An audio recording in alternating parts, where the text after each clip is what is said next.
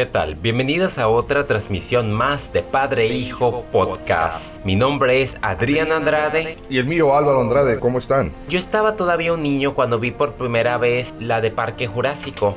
Fue en 1993. Creo que yo la vi en la televisión todavía pues, era muy pequeño para ver a los grandes dinosaurios en la gran pantalla. Sé que esta primera parte marca el origen de la tecnología CGI, la cual poco a poco formaría parte de la nueva era digital de la cinematografía.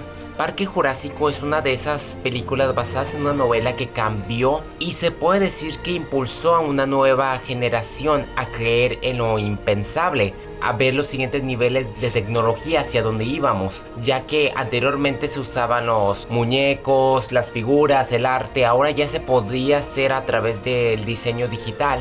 En víspera de Mundo Jurásico estrenándose 14 años después de la tercera, qué mejor que hablar de esta franquicia que ha tenido sus altas y sus bajas. Y pues empecemos con la original del señor Steven Spielberg, donde reunió a Sam Neill, Jeff Goldblum, Samuel L. Jackson. ¿Cómo se llamaba el original? ¿P.D. Wong? Sí. ¿A ti te tocó verla en el cine? Debemos de saber que todos de niños nos gustaban los dinosaurios. Yo creo que no hay ni un niño que haya fantaseado con los dinosaurios, tanto con las caricaturas como con todo ese tipo de, de la historia que nos dan desde cómo se formó el mundo y los, que los dinosaurios fueron los primeros que poblaron la Tierra. En ese año tú no eras un niño, ya estabas maduro, ya, pero me no imagino era de que... la edad de los dinosaurios, pero ya andaba en los veintitantos años. Pero me imagino que la nostalgia que yo sentí con esta cuarta, imagino que tú sentiste una nostalgia al ver esa imaginación hecha realidad de los dinosaurios. Sí, cómo no, y, y sobre todo, por ejemplo, el tema de la película, ¿no? el señor que fue el principal, uno de los principales actores, que era un actor inglés, que ahorita se me, se me pasa el nombre. Hace el personaje de Hammond. Hace- hace el personaje de Hammond. Te presentan a unos dinosaurios, los cuales es tan especial los efectos especiales que tú estás mencionando sobre los CGI digital. Y la investigación científica de cómo entonces empezaban a jugar con la clonación, especialmente con los cromosomas de ADN y los tipos de anfibios. Tenían una historia muy congruente. No, y estábamos hablando que eran 1900, o sea, noventa y tantos. De hecho, yo en esa época era un niño y yo me acuerdo que a veces me daba miedo ver la película. Claro, la primera hora retoma el estilo de Alien, donde la primera hora es fascinante, pero de repente las cosas salen de control. Se arma un caos, pero es un exquisito caos porque, como yo veo la primera, es una obra de arte inigualable. La música de John Williams, la cinematografía, la isla, los dinosaurios, los personajes. Incluso sale, se me olvida el nombre de la actriz que ahorita se rejuveneció con la de Alma Salvaje y Bajo la misma estrella, Laura, Laura Dern, Dern. recientemente nominada al Oscar. Sam Neill también, que ya lo mencionaste. Jeff Goldblum, quien No. había salido de la mosca. Sí, ahora, es tan impactante esa película que Universal hizo un juego. ¿Tú recuerdas? Al entrar al juego, hay una interacción con dinosaurios en ese juego, ¿no? Entonces, si tú viste la película y entras a ese juego, o sea, es algo bien especial, ¿no? Porque te sientes parte de. Eh, Steven Spielberg siempre ha sido un director y un productor que ha sabido hacer las películas para que tú de una manera u otra te identifiques con lo que estás viendo y sobre todo que hay un mensaje en cada una de sus películas. Exacto. El hecho es que Spielberg hace una película familiar para todo, incluyendo, aunque haya sangrerío o muertes, hay un tema central familiar que conecta a todas las audiencias y es toda una catarsis que vives, ya sea con tus amigos, con tu novia, tus tíos, familia, padres, te reconectas porque es la nostalgia. Obviamente se hubo tanta anticipación que cuatro años después, en el 97, en Memorial Day salió El Mundo Perdido Parque Jurásico. La película fue divertida, tuvimos a Ju- Julianne Moore, Jeff Goldblum regresó. A mí me gustó el papel que hace Vince Vaughn, que fue más serio antes de haberse encasillado. Y a mí me, se me hizo divertida. Claro, no tenía la magia del original porque era más sucio. Ya no, el elemento sorpresa ya no estaba. Aún así siento que fue divertida, los efectos especiales. La escena del vidrio cuando Julianne Moore está pegada y se va trozando el vidrio. Y cuando dicen, ¿qué quieren que les lleve? Hamburguesas triples, no sé qué tanto. Ese humor es divertido. Sí, debemos de recordar que Steven Spielberg te maneja eso. Te maneja acción, porque te maneja acción. Te maneja tema familiar. Te maneja controversia. Y te maneja política. ¿Y qué opinas de la segunda? O sea, la... La segunda a mí me gustó bastante también. quitando el elemento sorpresa, que tú ya sabes que el elemento sorpresa en la primera era el dinosaurio. En la segunda hay una interacción más, o sea, sube un poquito más de tono la película. Sin embargo, la interacción sigue siendo igual, o sea, los dinosaurios son otro tipo de dinosaurios, la isla ya se está abriendo un poco más a lo que es el... Pues de el- hecho los dinosaurios se quedaron Sí, se adueñados de ella. Sí, y ya ves que se abre la isla un poquito más. La que siento que decepcionó un poco y fue en cierto sentido porque Spielberg ya se quedó más de productor fue la tercera, que igual tuvimos a Sam Neill de regreso con Tia Leoni. Yo sentí que la tercera, además de que es la más corta de todas, duró 90 minutos, la sentí como que su historia fue muy simplista, pudo haber sido más. Los efectos estuvieron mucho mejor que la segunda, el dinosaurio ese picudo que nadaba, el teléfono, el humor se conservó y ahora tuvimos a esas aves que volaban. Pero fue una historia más, más condensada. Fue más Fue- genérica, no Sí. hubo... Sí, o sea, fue más la demostración de los efectos especiales y la interacción entre ellos, básicamente.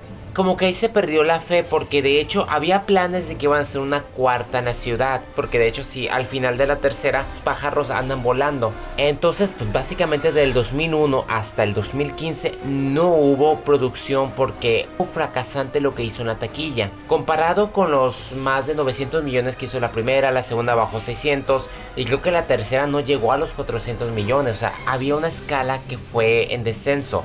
Cuando empezaron a renacer como Duro de Matar 5, Indiana Jones 4, Furiosos 7 y Star Wars 7, entonces dijeron, no, pues hay que otra vez empezó a crear ese proyecto bajo un nuevo concepto que fue Mundo Jurásico. Ahí tengo que desmentir a alguien que tiene un programa que habla de cine.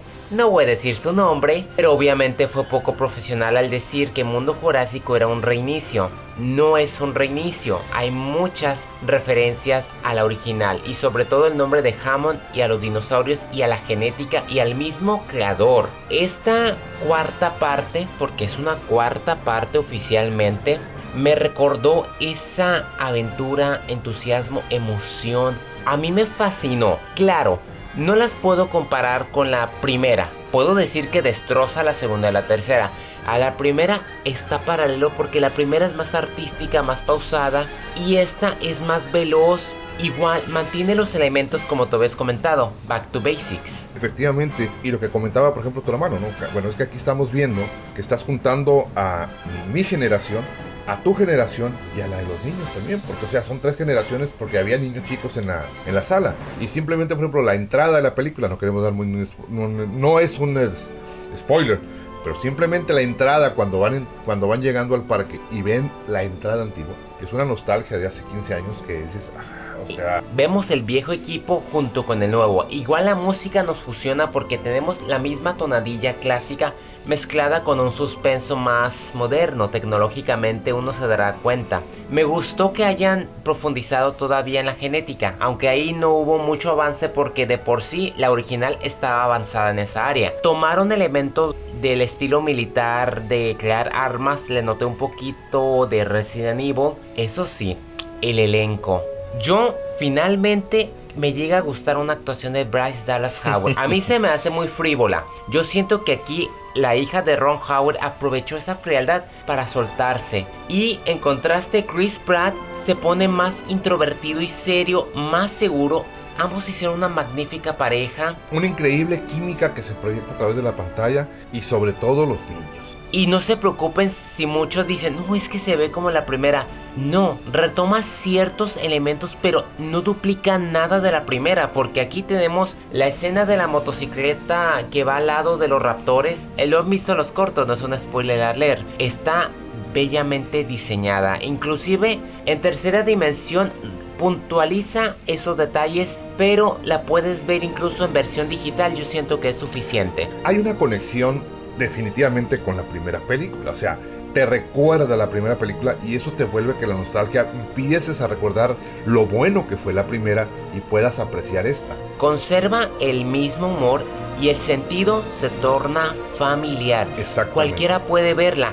Claro, hay unas escenas a mí me hizo brincar, pero yo creo que los chiquillos se pueden entretener con tanta facilidad, siempre y cuando sean mayores de 6, 7 años y tengan el cuidado de un padre.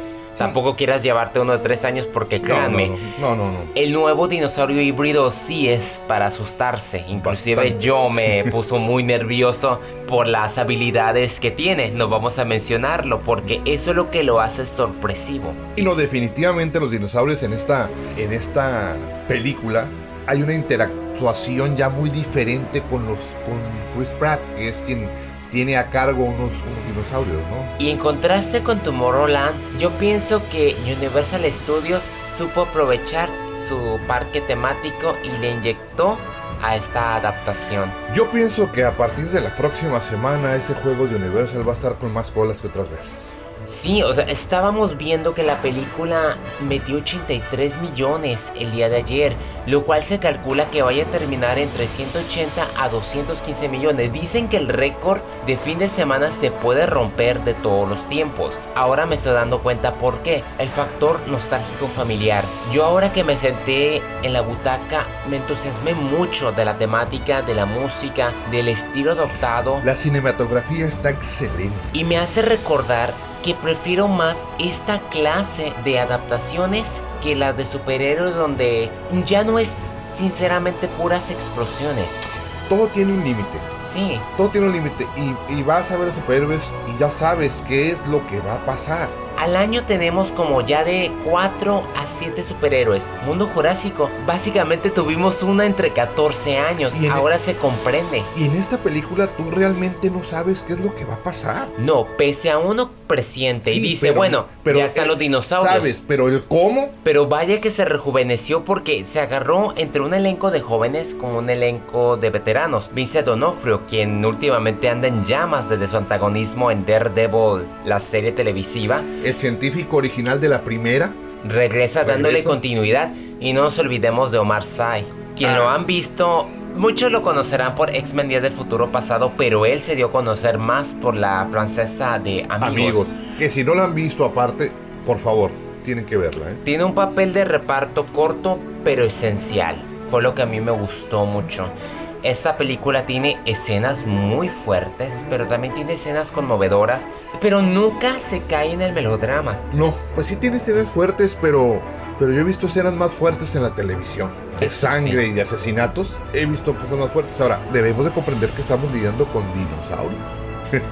y eso sí, yo noto un gran rejuvenecimiento en su guion.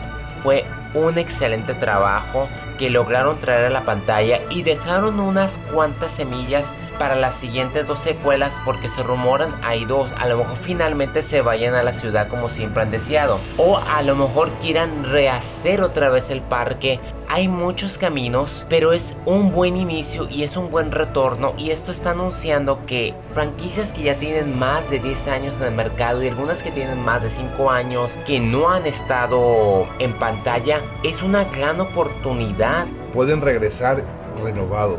Sin necesariamente eliminar el pasado, ya nos dimos cuenta. Lo que me fascina de Spielberg es que no optaron por hacer un reinicio con Mundo Jurásico, optaron por decir vamos a irnos a lo básico, pero no vamos a borrarlo, vamos a puntualizar porque de por sí la primera fue muy buena, como fue el caso del Hombre Araña, no se necesitaba haberse rehecho y ahora pues por tercera ocasión se va a rehacer cuando las primeras hacían taquillas mucho más avanzadas. Entonces es lo que a mí me gusta igual con el episodio 7, que no están rehaciendo nada y no debería ser así.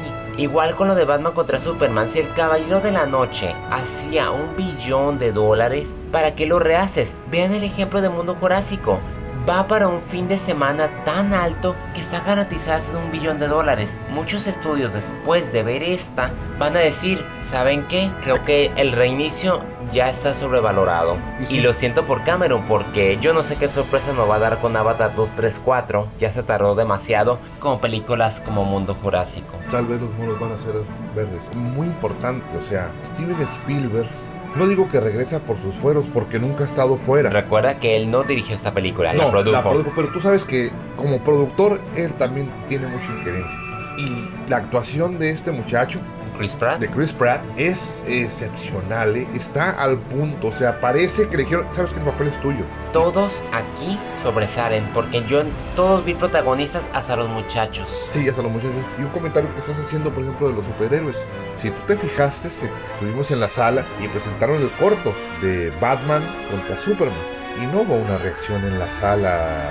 No, de hecho al final de Mundo Jurásico hubo aplausos. Exactamente. Entonces eso es lo que dice.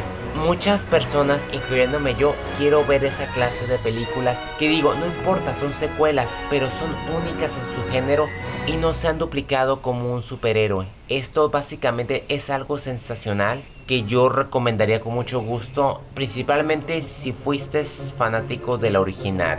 Inclusive es que no te haya tocado vivir el fenómeno en ese momento, ahora tienes la oportunidad de hacerlo y qué mejor que lo hagas con tu familia Exactamente, era lo que te iba a comentar. Esta es una película en la que puede ir toda la familia. y aprender, Sin ningún problema. Aprender, ver bien la película. contagiarte te van a del hablar- buen cine. Te van a hablar de genética, te van a hablar de la unión familiar, te van a hablar de la naturaleza. Y en ningún momento van a y en ningún momento exceden esos efectos especiales. Siempre se mantienen en un tono lo más real posible. Así que ya escucharon, ahí está la recomendación. Y algo bien importante, no sé si tú estás de acuerdo conmigo, la última escena de la película. Magnífica. Mi nombre es Adrián Andrade. Mi nombre es Álvaro Andrade y nos vemos en el cine.